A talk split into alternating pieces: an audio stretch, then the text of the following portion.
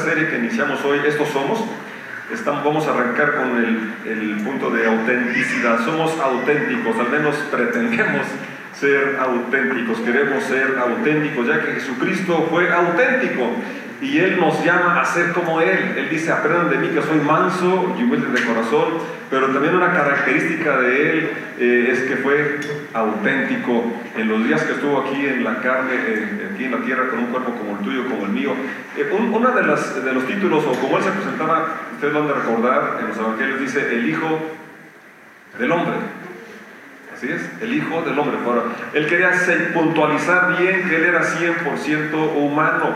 Y Hebreos dice que fue tentado en todo, pero sin pecado. Entonces, Él conoce tus debilidades. Dice Hebreos, nos convenía así, un sacerdote, un sumo pontífice, dice así, que conociera nuestra condición, nuestras debilidades y entonces tuviera esa, esa paciencia, esa compasión con nosotros.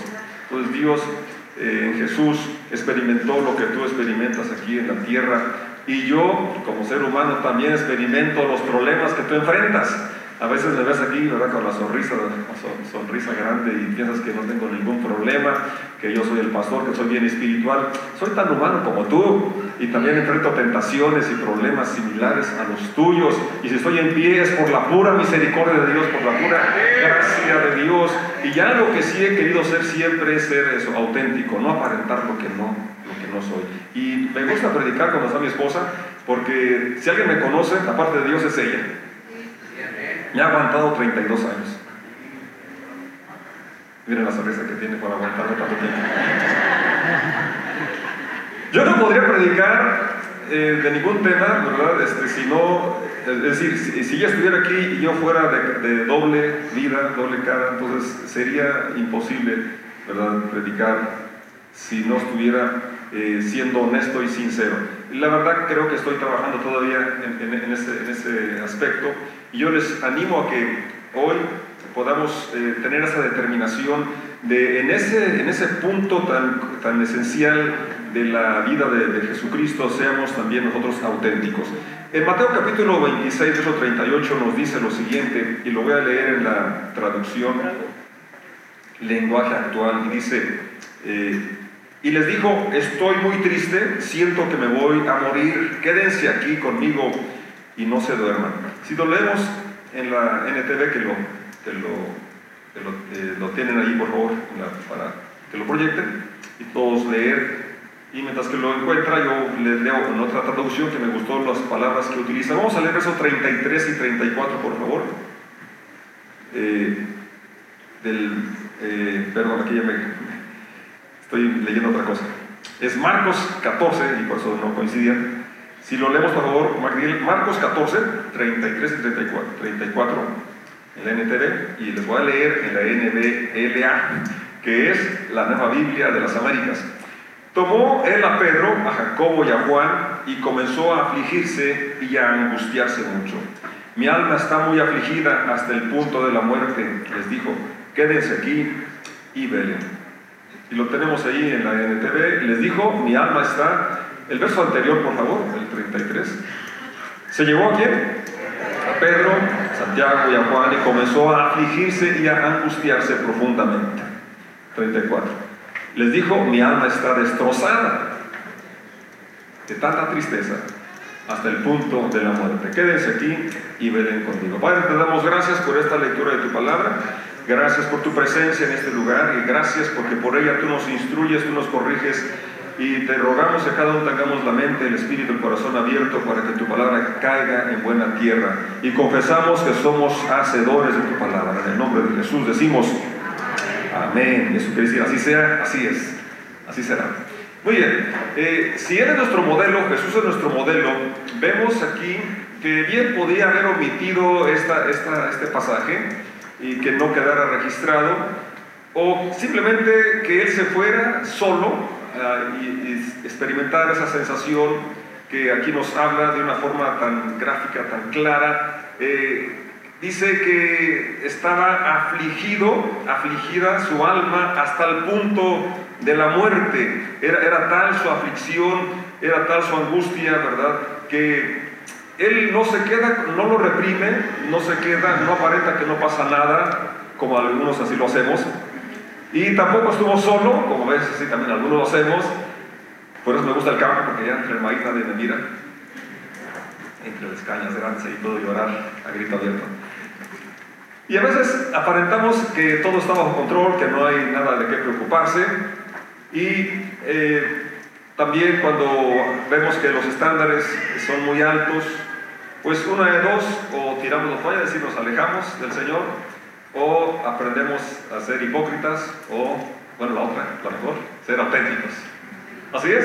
Hay tres formas, ¿no? De cómo reaccionas ante la realidad, de que no alcanzamos los estándares, de que de que más si es un ambiente de juicio, si es un ambiente de críticas, si es un ambiente de señalamiento, realmente es algo, es algo muy cansado y muy difícil. Y, y, luego, digo, así es como se reacciona, es como enfrentamos esas situaciones. Nos damos cuenta que no la hacemos y pues decimos, pues mejor yo no soy para esto, es porque después de intentar, de prometer, y cedemos, caemos otra vez en la tentación, en el pecado, y decimos, pues no, esto no es para mí, y entonces se alejan del Señor.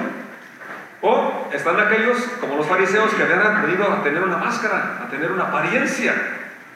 Y Jesucristo los confrontó de una forma muy severa por aquella apariencia que tenían y que eran muy severos para juzgar y que andaban siempre tras el Señor para ver en qué se equivocaba para poder tener algo, para acusarlo. Esto hablaba de una actitud en su corazón muy, muy negativa y no eran auténticos.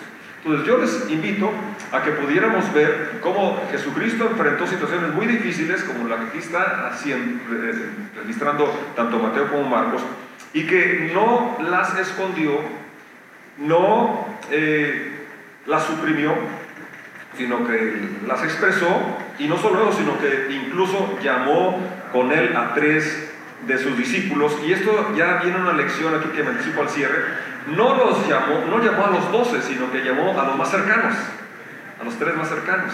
Así es. Entonces yo creo que tú y yo necesitamos tener gente cercana, gente con la cual podemos abrir nuestro corazón y con la cual podemos también confesar nuestras, nuestras fallas, nuestras caídas, nuestros pecados, gente con la cual eh, podemos desahogar eh, la frustración o las necesidades que tenemos y poder recibir aliento, poder recibir el, apoyo que necesitamos. Entonces, eh, el llamado que tenemos con este pasaje, creo yo, es que seamos auténticos y no reprimir los sentimientos, sino expresarlos y también pedir compañía, pedir el apoyo, que como vemos aquí, Él fue muy claro en pedirlo. Y que no intentemos enfrentar solo los momentos difíciles.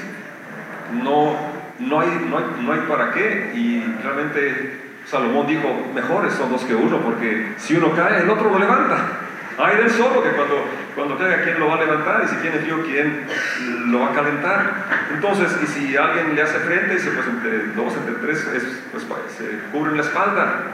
Entonces, no enfrentes tus momentos difíciles que en la vida vamos a enfrentar o estamos enfrentando solos. Por eso Dios quiere que lo contemos a Él en primer lugar, pero también que tengamos amigos, tengamos hermanos en Cristo con los cuales podemos vivir la vida y gozarnos cuando es tiempo de celebrar, pero también llorar cuando es tiempo de llorar. Porque enfrentamos tristezas, problemas, dificultades, y la gran diferencia es que con el Señor podemos sobreponernos a cualquier crisis, cualquier circunstancia, si podemos aplicar lo que hoy vamos a estar repasando y aprendiendo. Entonces, eh, en contraposición de la autenticidad sería la hipocresía, ¿es cierto? La apariencia sería la falsedad, eh, la piratería. ¿Verdad que sí? Eh, ustedes conocen bien eso, ¿no? Ahorita aquí en, todos los lugares, ¿no? Cuando hacen una marca que no es la original, ¿qué hacen? La piratería. Entonces, no seamos cristianos piratas. Hay que ser auténticos, genuinos. Así es. Porque finalmente todo sale a la luz. Finalmente todo, todo va en un momento dado a, estar expuesto. Y que no caigamos en el error de Adán que quiso esconderse con aquellas ramas, eh, con aquel arbusto o aquellas hojas de higuera querer cubrirse, querer esconderse. Eso es imposible, literalmente imposible, porque delante de Dios todo está desnudo, todo está descubierto. Entonces, ¿para qué encubrir algo que no? Tratar de encubrir algo que no se puede encubrir. ¿Y para qué alejarnos de aquel que nos puede dar la solución? Si alguien nos puede ayudar es Dios cuando le fallamos. En lugar de, alejarnos o tratar de escondernos, es mejor confesar Salomón lo dijo claramente, el que encubre su pecado no prospera, no prosperará, pero el que lo confiesa y se aparta alcanza misericordia. Para confesarlo, necesitamos ser auténticos. Ser auténticos, saber que el Señor vino a buscar y a salvar lo que se había perdido. Hace rato cantamos ese himno tan, tan precioso, ¿verdad? Que habla que si me pierdo, vuelve a buscarme. Y nunca se rinde. Él me encuentra. Y como dije hace un momento, si yo estoy en pie, aquí es por la pura gracia de Dios y porque cuando he caído, Él me ha levantado. Y es que la Biblia dice que el justo cae siete veces y vuelve a levantarse. Es decir, lo levanta el Señor. Porque cuando uno se cae, a veces no tiene ni la capacidad de levantarse. Necesitamos la gracia de Dios y la gracia de algún amigo. La misericordia también a través de un amigo, un hermano en Cristo que va a manifestar ese amor, esa gracia. Dios para darle ánimo, para darle, para darle aliento. Hablando de los hipócritas, en Mateo 23, quisiera que lo proyectaran ahí pantalla, es el verso 27 y 28. Cuando el Señor confronta a aquellos que pues no, no cumplen, no, ni ellos cumplen con sus expectativas, los estándares altos, y luego todos empiezan a hacer, tener una apariencia. ¿Qué aflicción les espera, maestros de la ley religiosa y fariseos, hipócritas? Pues son como tumbas blanqueadas, hermosas por fuera, pero llenas de huesos de muertos y de toda clase de impureza por dentro. Por fuera parecen personas rectas, pero por dentro el corazón está lleno de hipocresía y desenfreno. Qué tremendo, qué tremendo. Y esa es, la, condición cuando no somos auténticos. Entonces, en lugar, eh, si, se encuentra en un ambiente, sobre todo es una congregación donde el ambiente es el legalismo, donde el ambiente eh, es, un estándar de, estar checando y señalando lo malo, entonces lo que se aprende o lo que se fomenta es la apariencia. Incluso eh, hay situaciones en que estás pasando algo que te entristece, algo, un problema, una necesidad, y se dice que tú debes de confesar, aunque estés mal, que estás en victoria. Y claro que hay que confesar lo positivo y hay que hablar por, y, por fe y declarar por fe, pero también es importante que, que expreses que estás pasando una necesidad que requieres la ayuda, el apoyo. Ya lo vemos en el ejemplo de Jesucristo. Él dijo, acompáñenme, quédense conmigo, ven conmigo, oren, oren por mí. Entonces, que pudiéramos ser, tener esa apertura, esa honestidad, esa transparencia y venir al Señor, ya que Él, si Él es genuino y nos invita a que tú y yo también seamos genuinos. Pablo también fue genuino. Efesios capítulo 4, verso 25 nos habla, nos dice que tenemos que dejar la falsedad y hablar verdad cada uno con su prójimo porque somos miembros los unos de los otros. Efesios 4, 25. Dice el NTV. Así que dejen de decir mentiras. Es decir, si andas triste, pues no digas que andas gozoso y que andas en victoria. Si tienes un problema, pues es mejor que diga, no tengo este problema, tengo esta necesidad, apóyame a orar. Necesito tu, apoyo, así como Jesús fue muy directo, necesito que estén conmigo en este momento. Dejen de decir mentiras, digamos siempre la verdad a todos, porque somos miembros de un mismo cuerpo. Cuando no decimos eh, la, verdad, cuando queremos aparentar algo, como quiera tarde y temprano se, se manifiesta la realidad porque no hay nada encubierto que no haya de ser manifestado. Todo sale a la luz. ¿sí? La verdad, no podemos por mucho tiempo hacer, tener la, apariencia. Y lo más lamentable es que cuando aparentamos, pues no recibimos la gracia de Dios para, para restaurarnos, para ayudarnos a salir adelante en esas situaciones. Ahora, hace, hace tiempo estuvimos hablando de, temas tabú, y yo creo que eh, tenemos esa, esa, misión, no solamente una temporada de donde está la sede de Tabú, sino que esto debe ser una constante en nuestra congregación y en nuestra vida. Que no debe haber temas tabú. Sí, que no debe haber temas que no se mencionan, que no se tratan, sino que debemos ser eh, en la autenticidad que seamos transparentes y que no haya temas de los cuales no podamos hablar. Queremos hablar cualquier tema que, que, estamos de la vida cotidiana y cualquier tema que estemos enfrentando o cualquier tema que se encuentre en la palabra de Dios no vamos a rehuirle. Queremos tocarlo de, de, la mejor manera para que así no haya ningún asunto de que este, de esto aquí no se habla. Queremos ser personas que, que enfrentamos la vida y que lo hacemos en equipo y lo hacemos sobre todo con la gracia de Dios. Corintios capítulo 1 y verso 8, Pablo dice, hermanos, queremos que sepan acerca de los problemas que afrontamos en Asia. Pablo no tenía por qué decirle de lo que enfrentó en Asia, pero le escribe la iglesia en Corinto, queremos que sepan, es 2 Corintios 1, 8. 2 Corintios 1, 8. Él está compartiendo, una vez más, porque él fue transparente, él fue genuino, y él expresaba en muchas cartas, expresa eh, las situaciones difíciles que enfrentaba, así también como los avances y los triunfos que estaba experimentando. Amados hermanos, pensamos que tienen, tienen que estar al tanto de qué? Dificultades que hemos atravesado en la provincia de Asia. Fuimos oprimidos y agobiados más allá de nuestra capacidad de aguantar. Y ya está. Siguiente versículo. Pensamos que no saldríamos con vida. ¿Para qué tendría que decir esto Pablo si, si nada más tendría que confesar lo positivo, si nada más tendría que decir las cosas buenas? No, también es importante, ¿verdad?, que, que expresemos los momentos donde las cosas no van como quisiéramos, donde hay mucha oposición, donde, como en este caso que aquí Pablo nos está diciendo, una carga demasiado pesada, dice, para nosotros, y estábamos tan desesperados que incluso perdimos la esperanza de seguir viviendo. Es el mismo pasaje con la, con la versión, la palabra de Dios para todos. Pueden leerlo de nuevo. Hermanos, queremos que sepan acerca de los problemas que afrontamos en Asia.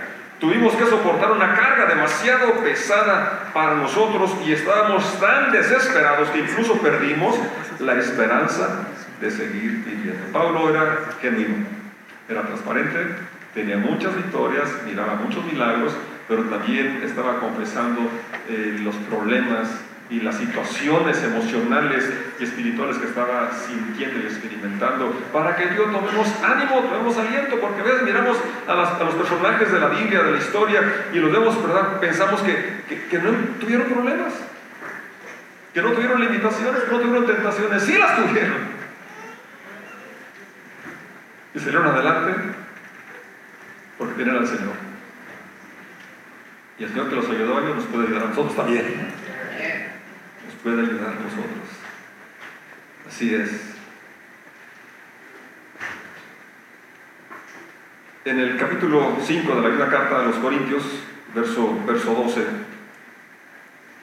también habla de que tampoco le gustaba a Pablo exagerar, ¿verdad? Como a veces también exageramos, o hay personas que exageran de las cosas que, que reciben de Dios o, de los milagros o la gente que se convierte, la gente que entrega su vida al Señor. A veces miramos números muy inflados, ¿no? Y si así fuera, entonces ya hubiéramos sobrepasado la población del mundo con tantas conversiones. Y a veces tendemos a, exagerar a la hora de dar un testimonio, a la hora de, contabilizar las cosas que, que estamos eh, alcanzando o realizando. Y Pablo dice en la segunda carta a los Corintios, capítulo 5, verso 12, ¿estamos de nuevo recomendándonos a, ustedes? No, estamos dándoles un motivo para que estén orgullosos de nosotros, para que puedan responder a los que se jactan de tener ministerios espectaculares, en vez de tener un corazón sincero. Es decir, aquí habla de que no le pongas tanta crema a los tacos. O di lo que es. Di lo que es. Sí hay que decirlo, hay que testificar lo que Dios está haciendo en nuestras vidas, pero no, no le pongas de más, no hace falta. No hace falta. Siendo genuinos y con lo que tenemos, eh, de verdad, lo que Dios hace es más que suficiente. No tienes que exagerar, no tienes que ponerle de más. Ese mismo pasaje en la palabra de Dios para todos dice, esto no quiere decir que no nos estemos alabando a nosotros mismos, al contrario, queremos darles una razón para que se sientan orgullosos de nosotros y que tengan una respuesta para aquellos que se sienten orgullosos de las apariencias y no de lo que hay en su corazón. Entonces, cuando esa apariencia no tienes por qué ser orgulloso, ni, pero tampoco aparentar más de lo que eres, más de lo que somos. Filipenses capítulo 2, versos 25 al 28.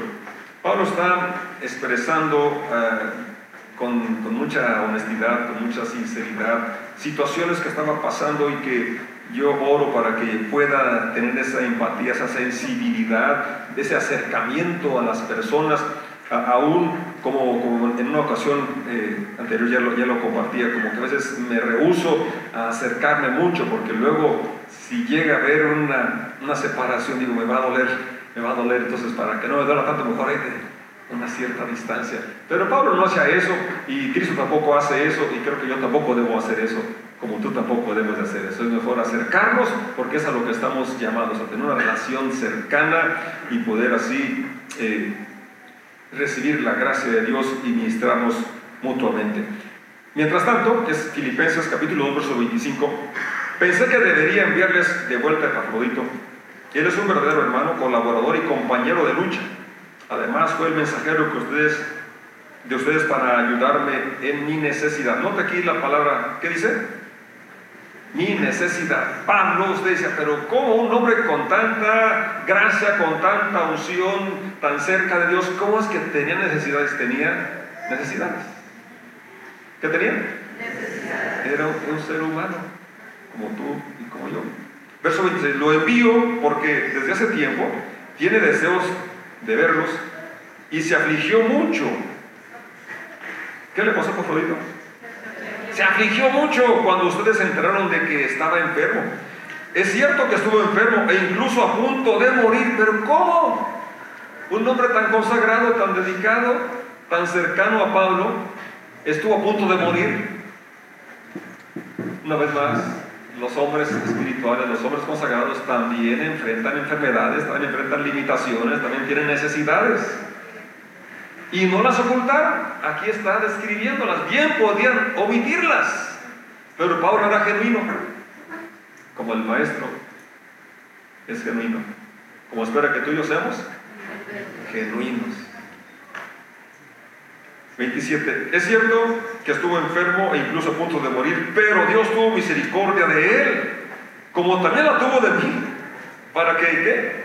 Para que yo no tuviera una tristeza tras otra. O sea que a él le afectaba la, situación, la condición de su salud, pero él estaba creyendo en la gracia de Dios y sabía que, es decir, aquí habla de esa empatía, de esa cercanía que tenía con, con Epafrodito y con otros colaboradores, ¿verdad? que entonces sus éxitos eran sus éxitos, sus enfermedades le afligían al grado de decir iba a tener tristeza sobre tristeza. Si pudiéramos leer los versículos antes, en, esa, en, ese mismo, en ese mismo pasaje, el verso 19, por favor. Filipenses 2.19. 19 adelante. Si el Señor Jesús quiere, espero enviar, enviarles pronto a Timoteo para que los visiten. Así Él puede animarme. ¿Puede qué? Como Pablo necesita que otra persona lo, anime. Pues es lo que está diciendo. Y a veces pensamos tú y yo pues, que solamente Dios es con Él nos basta. Es suficiente para que tengas ánimo. Pues no, Dios estableció la iglesia para que nos demos ánimo unos a otros. Y un hombre tan grande, tan elocuente, tan espiritual, tan consagrado, está diciendo que él necesitaba del ánimo de sus colaboradores. ¿Y cómo lo iba a animar? Al traerme noticias de cómo están. Él tenía, estaba interesado, le afectaba el estado de ánimo de la iglesia en Filipos. El siguiente versículo. No cuento con nadie como Timoteo, quien se preocupe genuinamente por el bienestar de ustedes. Siguiente. Todos los demás solo se ocupan de sí mismos y no de lo que es importante. Fíjate, ese texto es revelador también. Qué interesante, ¿no? Cómo se nota nuestro estilo de vida y las actitudes y acciones, cómo organizamos nuestra agenda, denota en qué tenemos interés, en qué está centrado ¿Qué es lo importante para nosotros? Pablo lo pudo notar. Yo también lo noto, ¿eh? Todos los demás solo se ocupan de sí mismos y no de lo que es importante para Jesucristo. Verso siguiente. Pero ustedes saben cómo Timoteo ha dado muestras de lo que es. Como un hijo con su padre, él, ¿qué ha hecho? Ha servido a mi lado en la predicación de la buena noticia. Espero enviarlo a ustedes en cuanto sepa lo que me sucederá aquí. Siguiente. Y el Señor me ha dado la confianza de que yo mismo iré pronto a verlos. Ya lo que sigue ya, lo leímos. Pero en esos versículos habla de esa eh, cercanía y de ese ánimo que el apóstol recibía a través de la amistad y de la colaboración de las personas que aquí menciona. Entonces tú y yo necesitamos también eh, recibir aliento de otros y dar aliento a otros, porque de eso se trata. La Biblia siempre habla de exhortarnos unos a otros, de animarnos unos a otros, de enseñarnos unos a otros. Es cierto que el lugar que Dios me ha encomendado para, para alimentar, para predicar, para guiar, es, es, muy importante, pero la verdad en la Biblia está encontrar siempre esa, esa frase, unos a otros unos a otros. Dios espera que, la, que en la iglesia se desarrolle esa relación de, confianza, de cercanía, para alentarnos, para animarnos unos a otros, dar y recibir. ¿Dicen amén? Entonces, si caigo, si fallo, ¿qué hago? ¿Qué debo hacer? Si a pesar de que oro y me comprometo, y vuelvo a fallar. ¿Qué debo hacer? Avanzar, avanzar hacia la meta. Pablo, el gran apóstol Pablo, él dice, yo mismo no pretendo haberlo alcanzado ya. Si leemos Filipenses capítulo 3, versos 10 en delante, él nos habla de la meta y la cual tú y yo necesitamos también reorientar nuestras acciones, corazón hacia la meta y es lo que dice el verso 10. Quiero conocer a Cristo. ¿No lo conocía? Tuvo un encuentro personal con Él. Cambió su vida radicalmente cuando iba rumbo a Damasco. Pero es que conocerlo no es como que lo encuentras y ya lo conoces. Cuando fuimos a pedir a, mi novia, que es ahora mi esposa, me dice mi suegra, ¿cuánto tiempo tienes de, novios? Pues seis meses. No, hace muy poquito. No, pues ya tenemos tres años de, de la que la, por fin la convencí en tres años.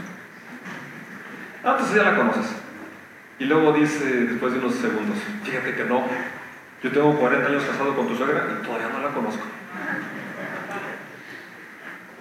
Y es cierto, ahorita tenemos un curso que se llama Siete reglas para vivir en pareja, siete reglas de oro para vivir en pareja. No sé a quién le ha servido los que están tomando ese, ese taller. La verdad que es excelente, recomendado ampliamente para todos los matrimonios.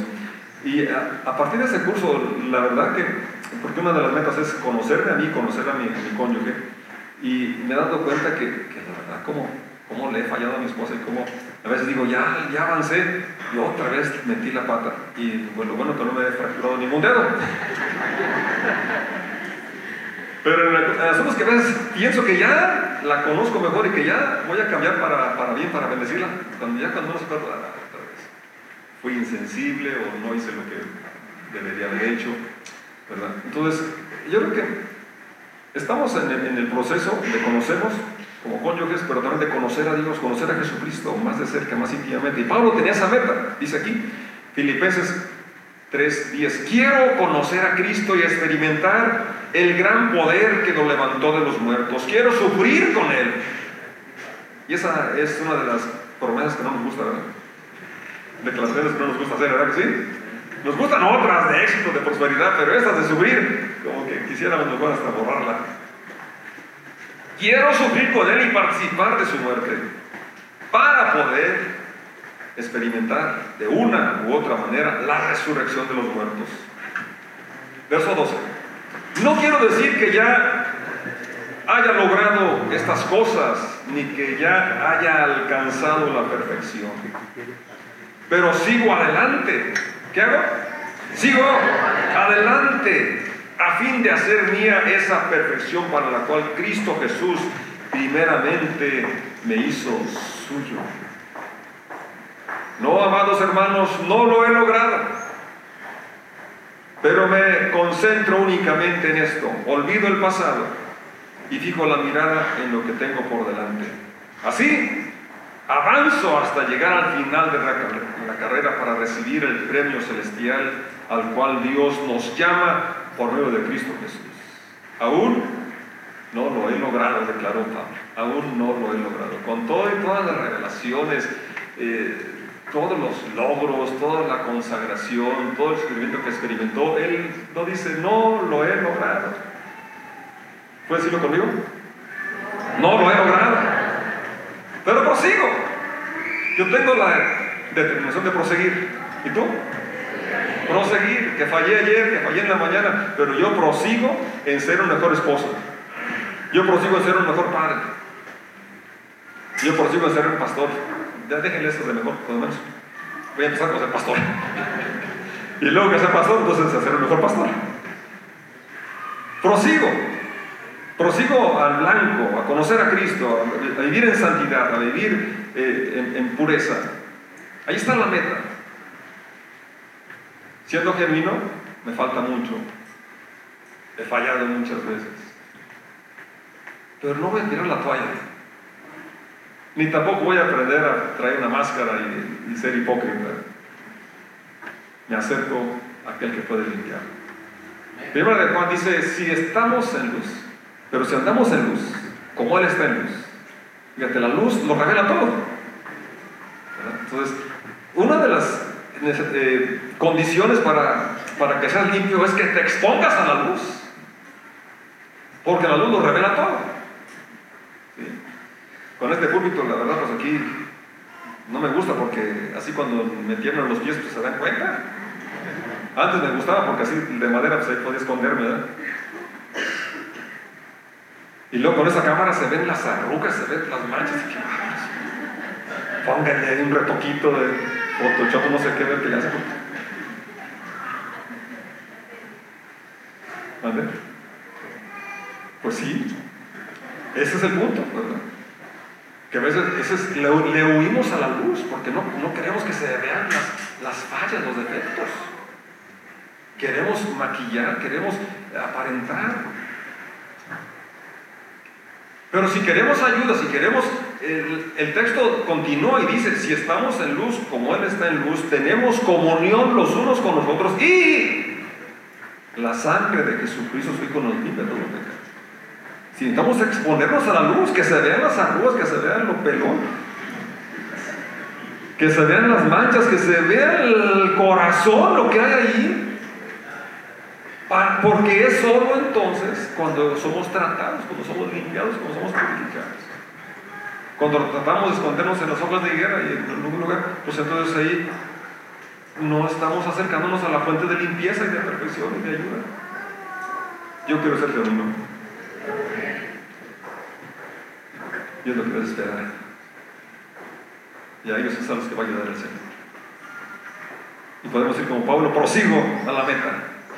Amén. Prosigo a ese propósito de conocer a Cristo y experimentar el gran poder que le levantó de los muertos. Entonces, número uno, dos cosas, consejos muy prácticos. No luches solo. Las tentaciones, los problemas, que pudieran desanimarte, pudieran provocar que te enojes, situaciones con las cuales estás queriendo vencer, no las enfrentes solo. Ni Jesucristo enfrentó esa crisis, ese momento solo. Él llevó a tres. Procura tener a tres cerca de ti. Y el principal, que no falte Dios, Jesucristo.